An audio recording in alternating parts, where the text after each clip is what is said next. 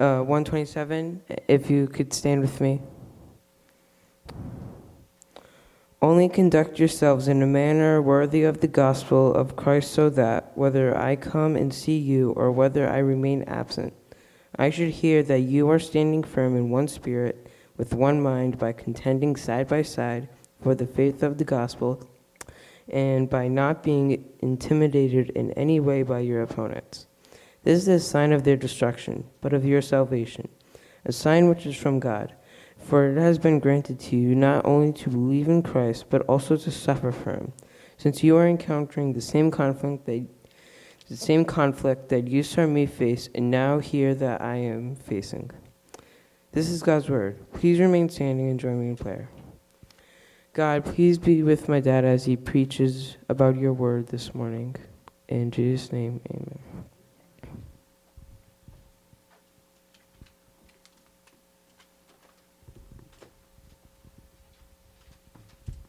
Good morning. I just have to get situated, I'm sorry.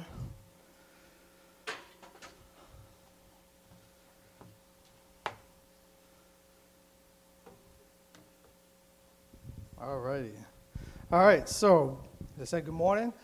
This morning we're going to continue our series in the book of Philippians.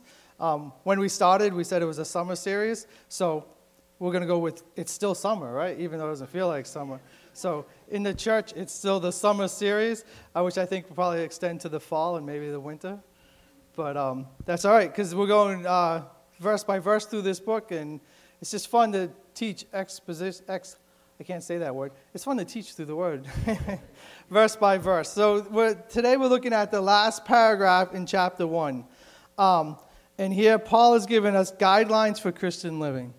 And I hesitate when I preach a message, or even when I think about guidelines. Well, actually, I choose the word guidelines on purpose, because these are guidelines, not rules and regulations. Christianity is a relationship with Jesus Christ more than it is a system of rules and regulations. And sometimes we get caught up in the rules and regulations, and we lose the relationship. And so I choose the word guidelines because how we apply some of these is going to be different for each person. And it's the relationship with Jesus Christ that's going to let you know how you're to use these guidelines. And how I express and how I do the guidelines might be a little different than how you do the guidelines. And that's why they're a guideline, not a rule. And but yet we do have guidelines in the Bible. God has given us the Bible so we can know how to live, but they're not. It's not the following of rules that makes Christianity. It's the relationship with Jesus Christ. It's, but I think a lot of times we just get caught up in the rules and regulations because that's easier. Sometimes it's like, just tell me what you want, and I'll do it. But God doesn't want that. God wants our heart. He wants our relationship. But these guidelines help us do that, because it's also too like if we don't follow the guidelines, then we're not going to be having a good relationship with Him. So it's kind of both, but that's what we're looking at today. Paul is going to tell them how they should live as Christians. And it's interesting because he says, whether I come or whether I stay, if I'm absent, this is how I want you to live. And so these guidelines are for everyone, and they're for always. Whether Paul was there or not, this is what he expected them to do. And this is how whether you're in church or not, this is how your guidelines should go. And so that's what we're going to see today. And actually, I see three guidelines here. Oh, and the other thing, too, Paul says, hey, if I'm not there, I'm going to hear about how you live. And I thought that was amazing, because here we are in this day and age of you hear everything instantaneously. But yet, back then, they didn't even have mail, snail mail or phones or anything. But yet, they had this network where Paul could be in prison in Rome, yet he still knew how the church was doing in Philippi, which is much farther away. So I just found that interesting. Jesus never traveled more than 200 miles. He never, he didn't release any albums. He was never Facebook Live. But yet here we are, 2,000 something years later, talking about what Jesus said. And it's, that's just an amazing thing. So there's three guidelines in this passage. One, live worthy of the gospel. The second is don't be surprised by opposition. And the third is suffer graciously, which no one likes that one. Actually, I don't, to be honest, well, so this is our outline today. So let's just walk through these. The first one is live worthy of the gospel. There we go. So our text opens with this sentence, conduct yourselves in a manner worthy of the gospel. Now, to be completely honest with you, I don't like when I read this. And maybe it's just because, I don't know about you, but when I read something that says be worthy or live worthy, I always get, I don't know, intimidated or I feel sad. I'm just like, because I don't think I live worthy. And what does it mean to live worthy? And that's what we really need to know is what does it mean? Because at times I just don't think that I'm worthy. And especially when you like look at the life of Paul or the life of other people. But one thing we have to remember, and Joe brought this out when he preached a couple weeks ago, I am not Paul. I am not Joe either. I am Morgan. And one thing that we need to remember is that Paul is already talking to Christians. And so living worthy is not a command about salvation.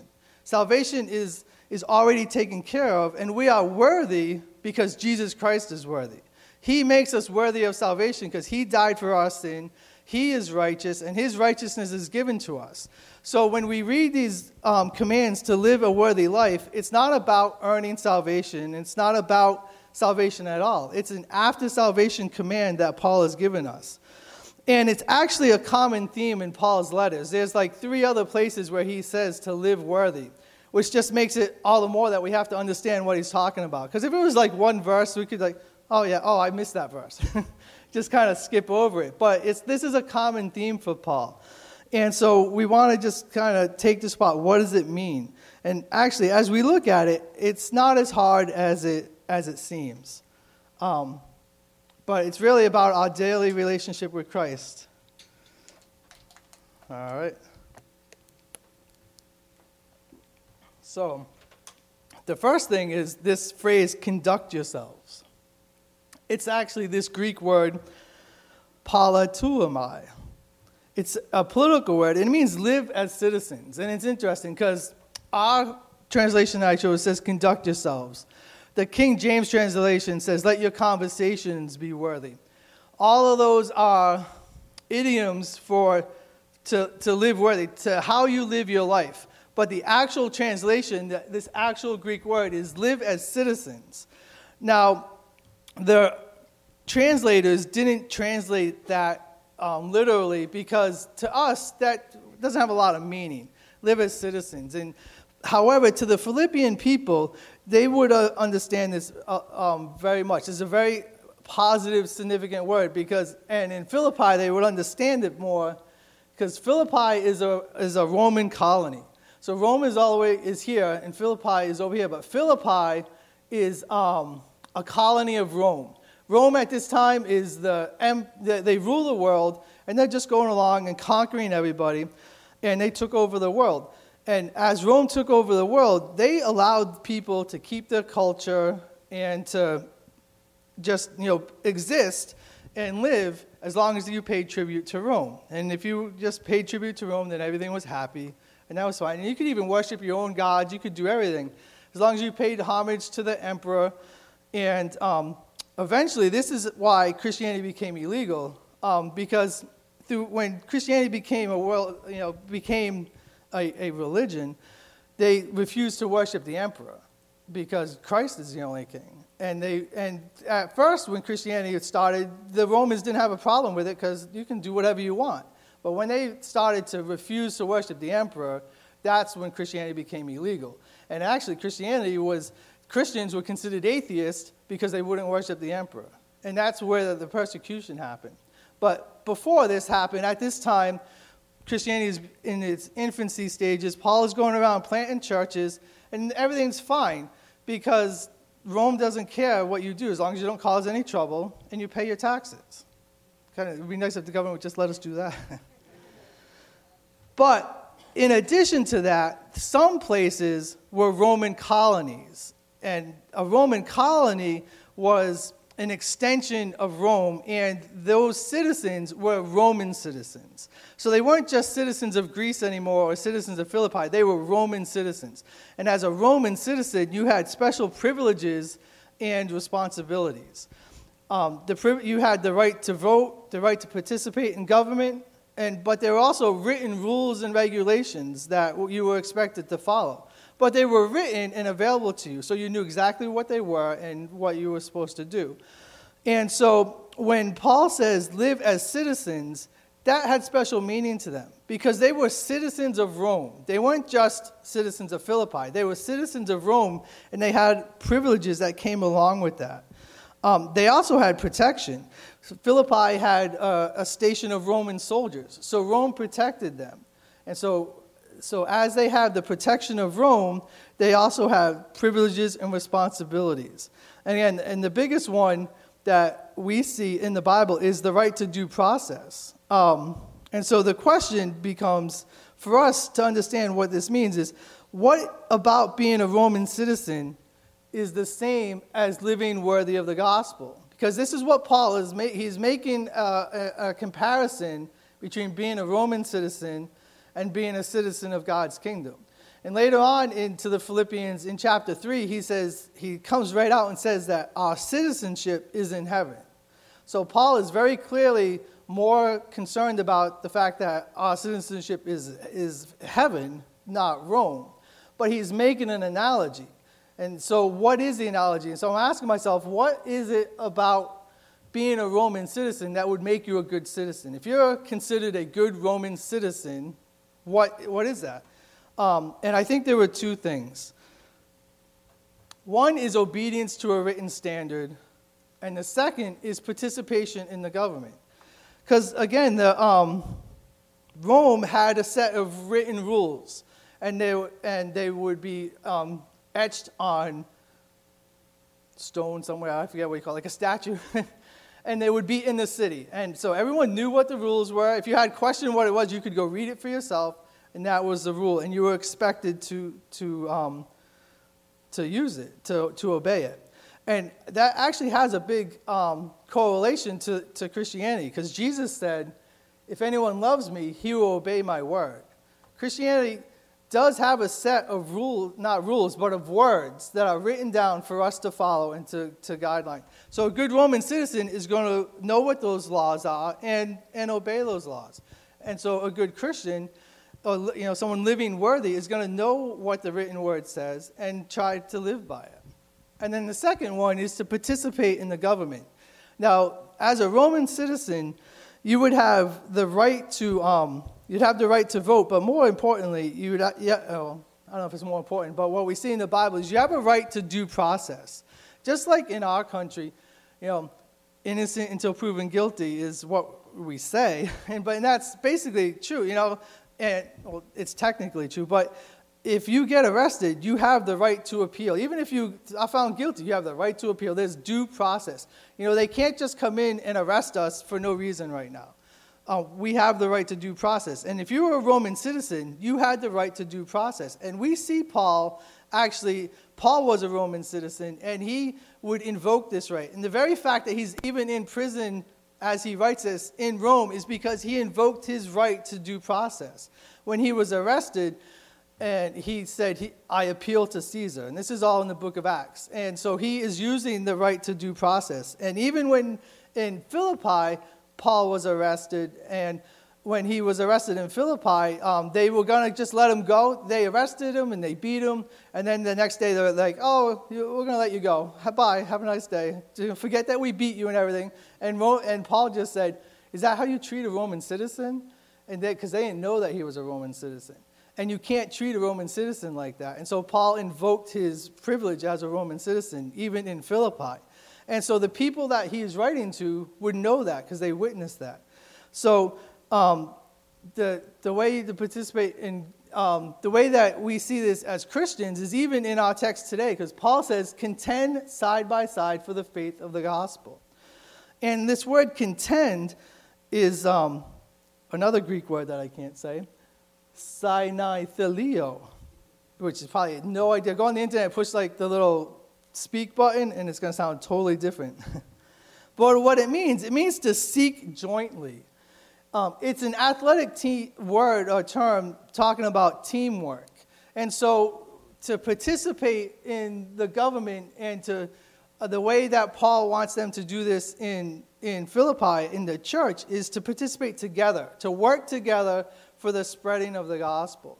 So just like Roman citizens would work together for the good of Rome, the Christians should be working together for the spread of the gospel. And it's about, this word contending is about teamwork. One commentator explains it this way. He says, like athletes on a team, they were to work together to help advance the faith that comes through the preaching of the gospel. Now, those of us in New England know the importance of teamwork. And even when you're down, you can still win. Oh, you can't see the score. But final, we all know the score.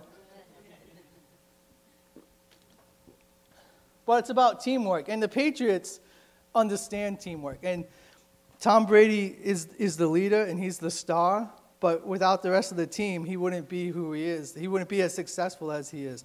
And the Patriots really understand that mentality. Like years ago, when, especially in the Super Bowl, when they announced you to come out, the players would always come out one by one. And they would call the name, and they would come out one by one at the starting lineup. In one of the, I don't know if it was a Super Bowl or playoff team or whatever it was, at one of those games, the Patriots came out as a team.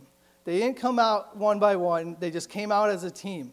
And ever since then, that's what they all do now. Like next week when football starts and we see everyone's going to come out as a team, they don't come out one by one anymore. But the Patriots were the ones that started that. It's because they understand the importance of teamwork. It's not an individual player that makes the team successful. However, every person on the team has to do their job. And that's why and the same is true in Christianity. We're a team, we are a colony of the kingdom, but we're made up of individuals. And so this morning we're going to have all these guidelines, but we do these together. And that's the next thing that Paul is going to show us in our text, is that our participation should be done in unity. Paul says this, he says, stand firm in one spirit with one mind. One author writes, the readers are urged to stand firm in one spirit with one mind. This strongly suggests Christian unity of thought and action, expressed by promoting and protecting the message of Christ. And so while we are all individuals and we all have individual relationships with Christ, and how that plays out is going to be different for all of us, we are to participate together. We are to be members of a local church. We are to work together for the spreading of the gospel. So the individuality of Christianity doesn't take away the group effort. But we're to do it in unity, to do it without bickering, without fighting. I keep looking for the clock and it's not there. And then I'm like, oh, it's only 10:15. We haven't even started yet. But it has to be done in unity, and that's one of the biggest things that we're seeing in this guideline. To live worthy of the gospel is to be done in unity. And now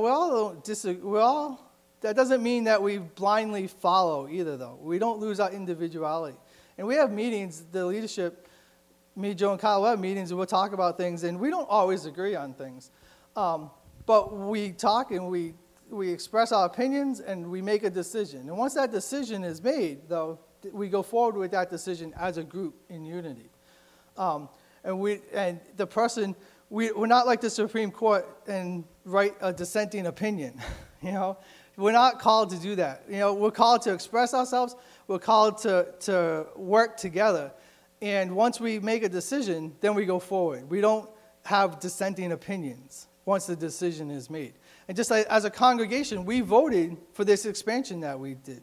We gave, the opportunity, we all had the opportunity to talk about it and to raise our issues and concerns, but once it was voted on and the vote was to go forward, our duty was to accept that, even if we disagreed with it, because for the sake of unity, because that's what was decided.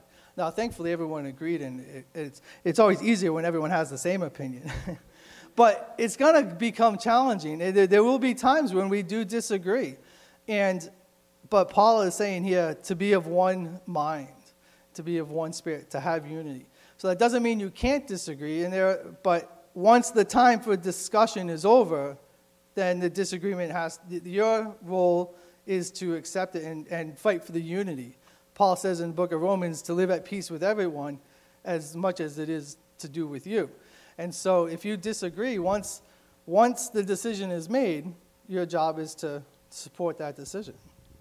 Again, it's not easy, but that is what is the mark of unity in this passage. The mark of living worthy in this passage is unity. And unity is a big thing throughout the Scripture. Jesus wants us to be one, as him and the Father are one, and he wants us to love one another. And so unity is the key for living worthy.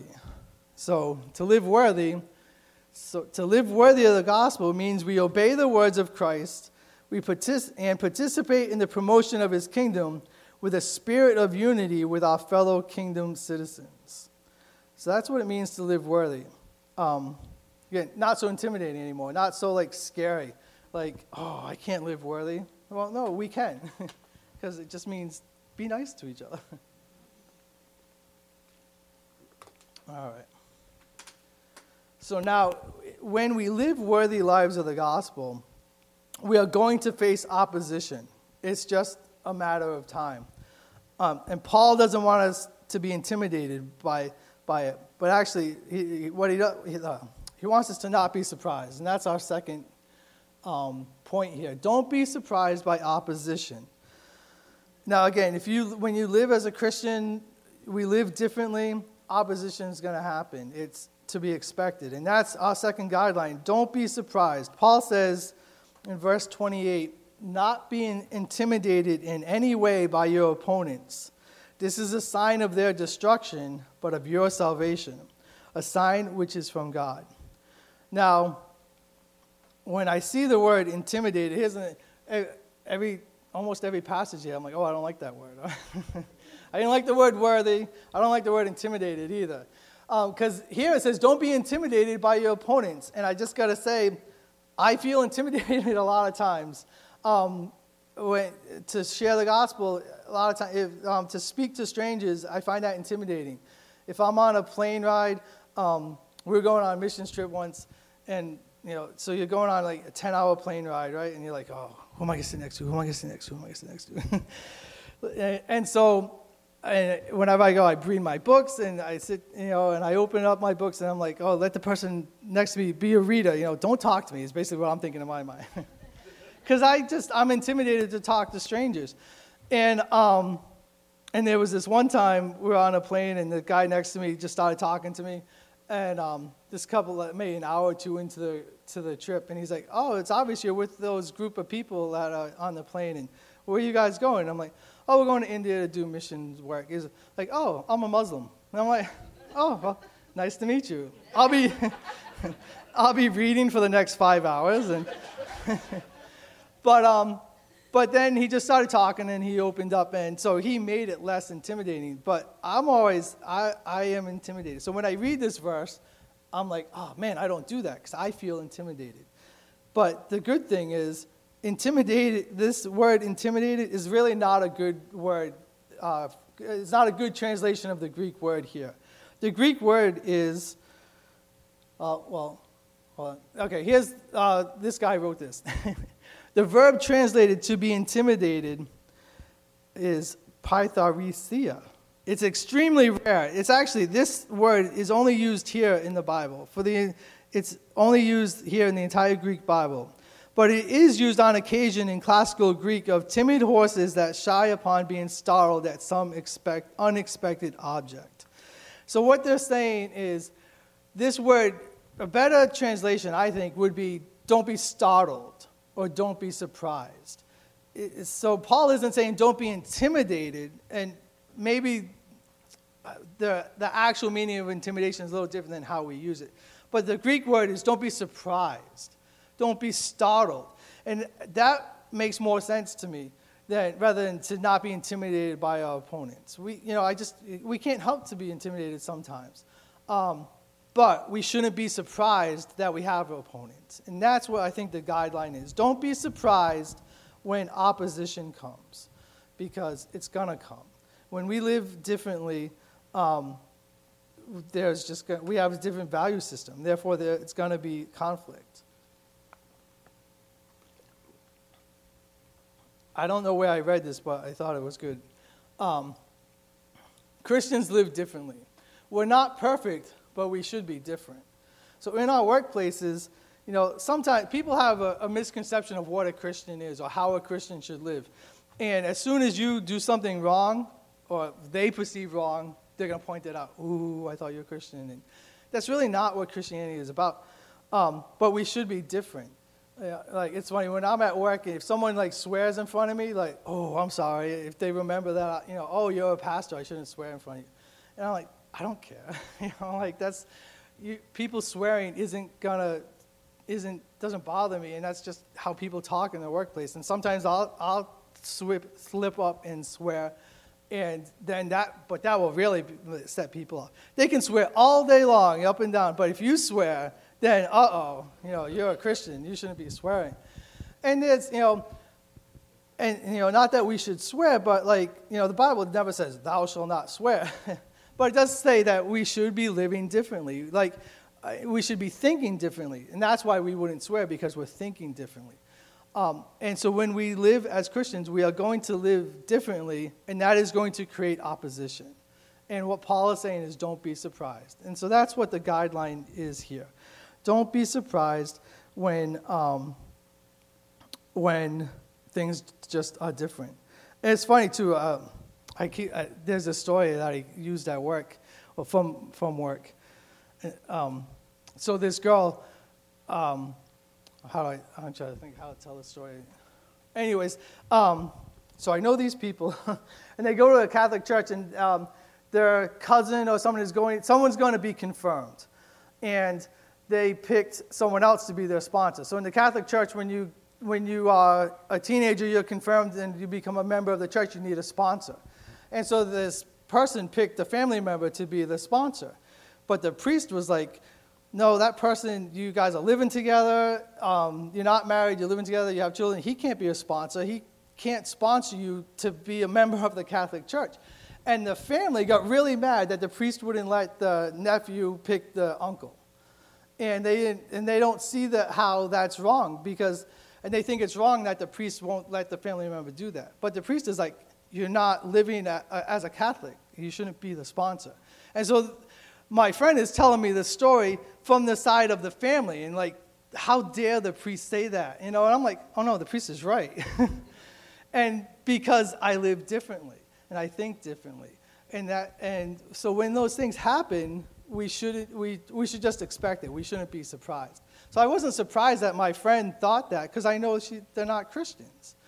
And but I wasn't going to be like, oh yeah, you're right, you know, because, and that would be the easy thing. Oh yeah, how could they? And just not talk about it, you know. Instead, no, I think the priest is right, and I knew that was going to cause opposition, but. That's what happens, and this is what the guideline. This is what Paul is telling the Philippians: expect opposition. Because when we live worthy of the gospel, opposition is going to happen. But it's a sign for us. I'm like, where? I thought there was a sign.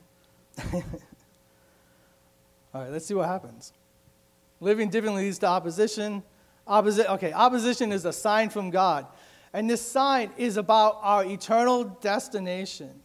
Because the bottom line is everyone... So Paul says, this is a sign of their destruction, but of your salvation, a sign which is from God.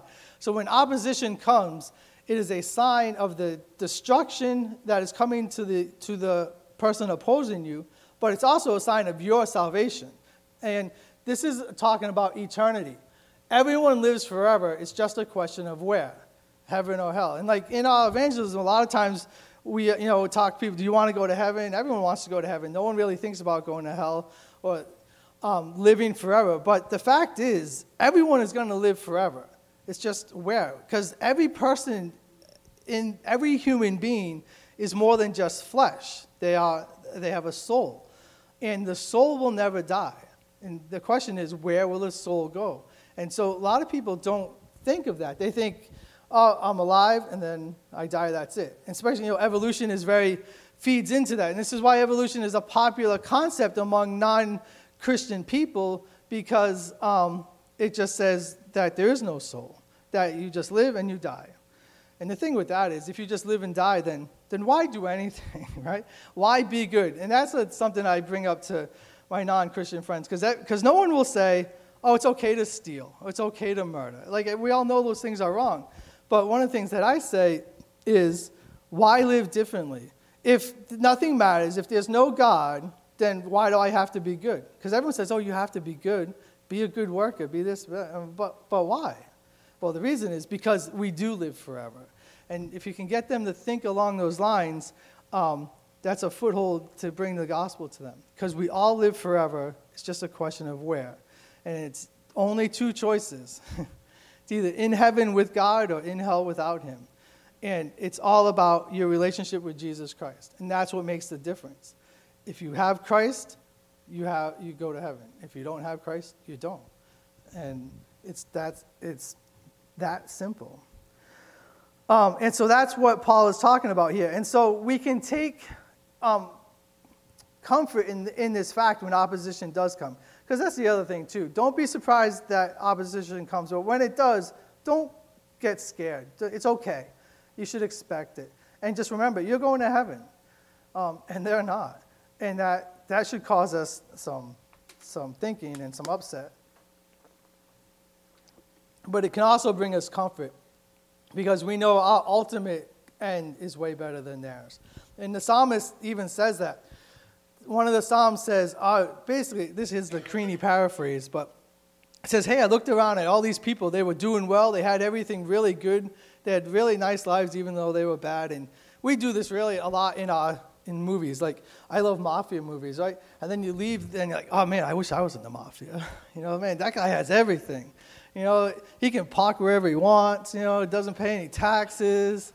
You know, and so in the creamy paraphrase of the psalm would be, wow, look at that gangster. I wish I was a gangster. And then the psalm says, but then I remembered their end. They're going to hell, and I'm not. And that's really, when opposition comes, we take comfort in that. And when your opposition comes, you can think, oh, wow, you know what? I am living worthy. Because if you weren't living worthy, there would be no opposition. Because if you're not living differently, they're not going to oppose you. So that's the sign, and Paul tells us it's a sign from God. All right. So, and in Philippi, they were facing opposition, which we'll see in a minute. And the third guideline is to suffer graciously. Now, no one wants to suffer. But what does it mean to suffer is a different question. But not even Paul wanted to suffer. Paul who's gone through everything. Again, we look at Paul. Paul is like the model Christian. But Paul wouldn't want to be considered a model Christian. Although he does say, follow me. But then he says, follow me as I follow Christ. And so Paul had it together. But there were times where Paul wasn't happy about suffering. Paul's never happy. Hey, I got beaten today. You know, they rejoiced because they were able to stand witness for Christ, but they didn't look for suffering. And in fact, in the book of Corinthians, 3 times Paul goes to God and says, take this thorn in my flesh away. And he just says, I want to get rid of this suffering. And 3 different times he asked God to take it. And God kept saying no. And it's interesting. We don't know what the thorn in the flesh was for Paul, but there was something, and it was suffering, and he didn't want it. And that's what we need to take from that. But God says this. God's answer to suffering is, my grace is enough. And so Paul was just told to that God's grace would get him through. And so when we suffer, we want to do so graciously. Suffering is an act of grace. And amazingly enough, it actually comes from God. In our text, Paul says, for it has been granted to you to not only to believe in Christ, but also to suffer for him. And again, there's no comforting words in this passage. I don't like this one either.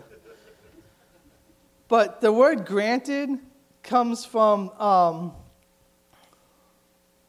this word granted It comes from the same word. The root of this word is the same word that we get the word grace from. It's charis. And so what we see in this verse, that suffering is an act of grace. God giving us suffering is an act of grace. Tom Constable explains it this way. It says, all believers have received a gracious gift from God. It is the privilege of suffering for Jesus Christ. The Greek word charis, translated granted, comes from charis, meaning grace. Few Christians view suffering for their testimony as a blessing, but that is really what it is. Suffering is one of the tools God uses to mold his children into vessels that bring glory to his Son.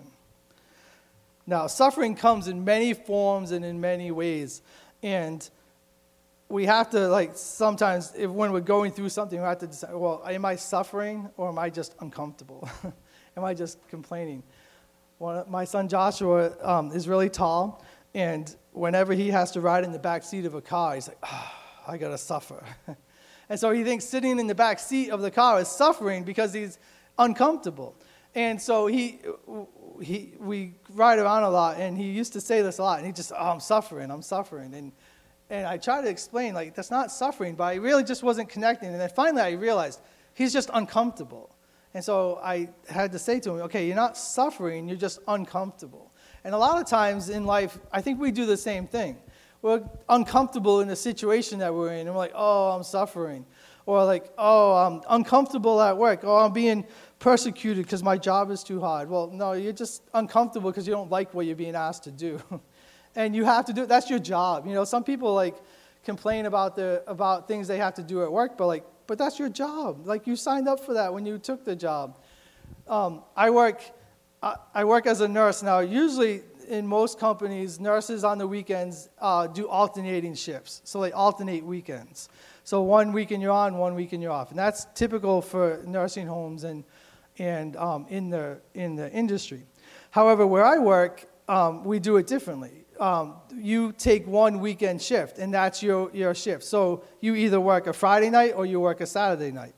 And when you get hired, you know what shift you're hired for. So I was hired to work Friday nights.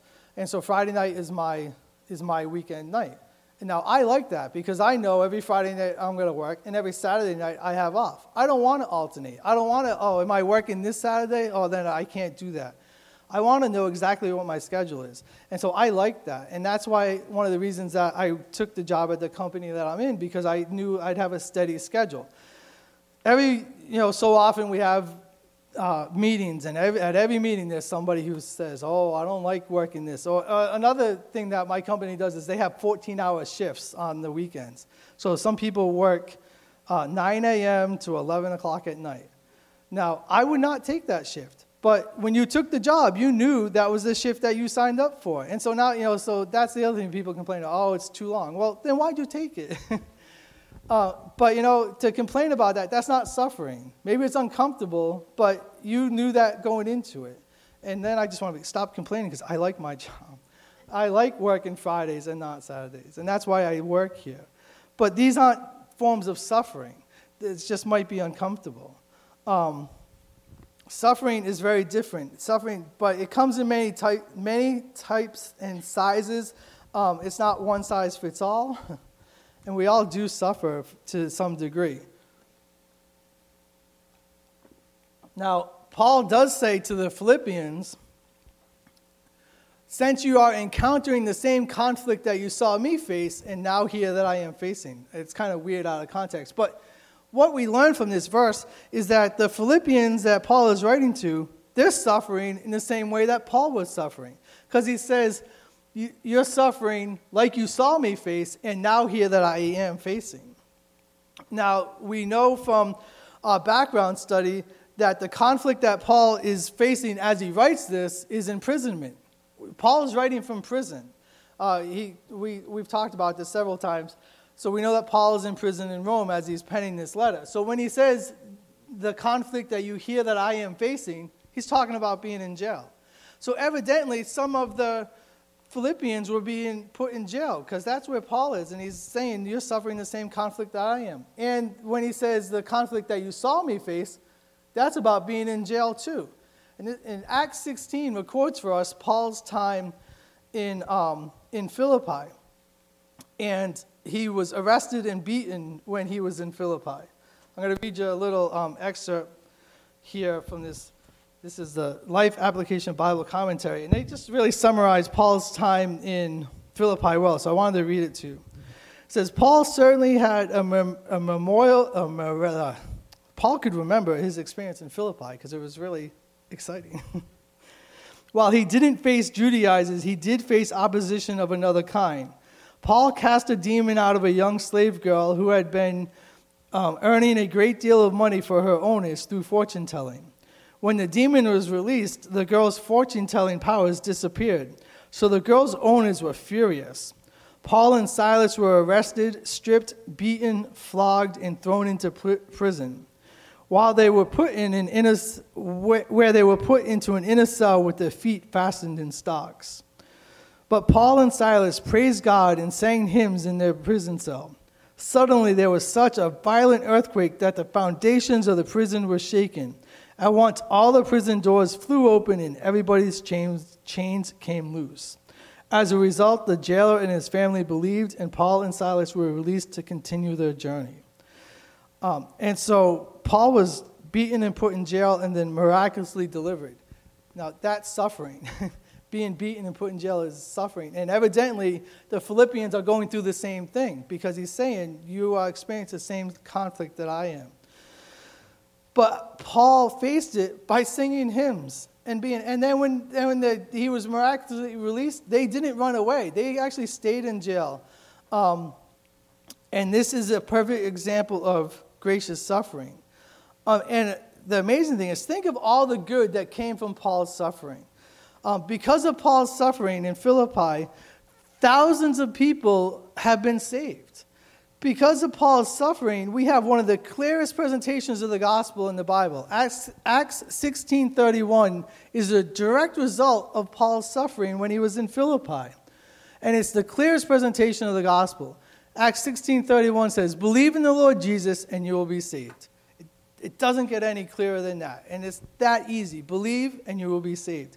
And that verse is the direct result of Paul's suffering in Philippi. So if Paul somehow could get out of suffering and didn't go to jail in Philippi, we wouldn't have that verse. So God uses suffering for his glory. And that's what we need to remember.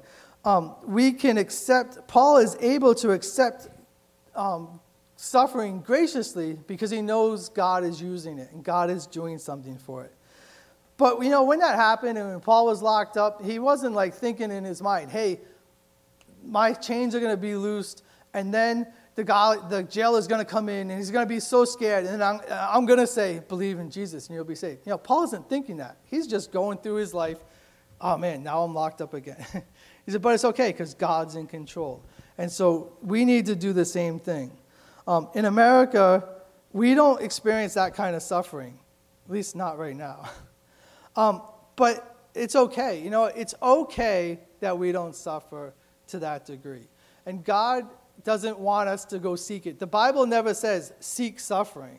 It just says, when you are suffering, do so graciously.